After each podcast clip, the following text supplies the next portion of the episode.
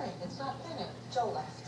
Why? What is her tip? You know, I've been listening to Jay Z all night tonight. And I've been listening to him for what 24 years good god since i was like 14 years old going to like crossroads middle school in manhattan jumping on that two train and then catching that one and that nine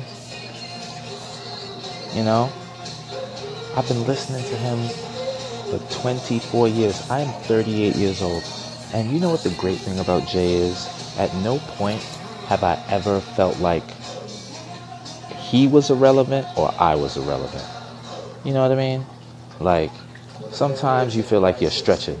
You know what I'm saying? Sometimes you listen to Common and you're like, eh, I don't know, bro. I don't know what you're doing. You know what I'm saying?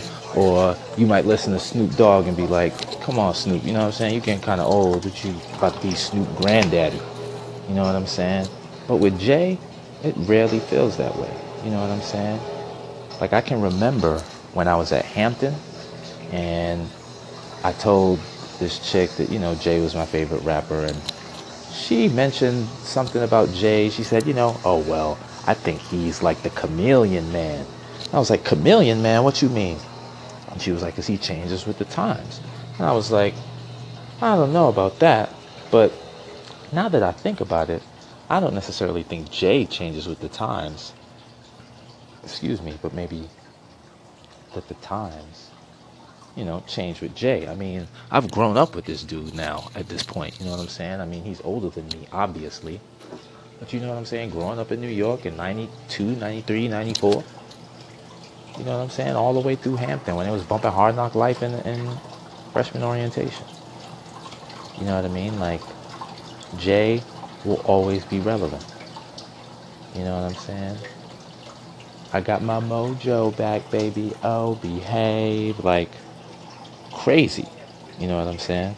But that's the thing. He's, you know,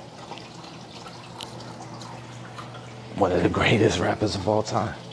You know? And I just wanted to say that because I was having a J night listening to all my Jay Z CDs back to back, thinking, yo, this dude is like killing it.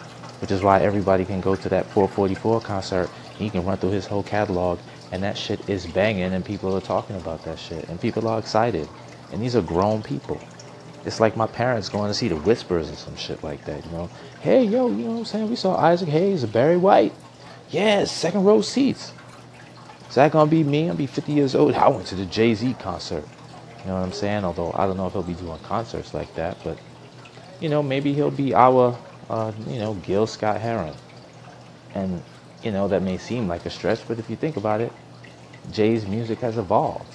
You know what I mean? It has evolved from, you know, being that get money music, the come up, you know, drug dealer music, you know what I'm saying? To, hey, I'm a grown man married with kids and this is how I manage my money and, and build wealth for my family music. You know what I'm saying? Which is what we've essentially gone from, although I wasn't a drug dealer. I've just gone from like black nerd playing basketball to, you know, father of two, educator, trying to get better at his craft, trying to come up and, and find his way, you know what I'm saying? And build that wealth and do all those things. So, you know, love Jay. It's all good in the hood.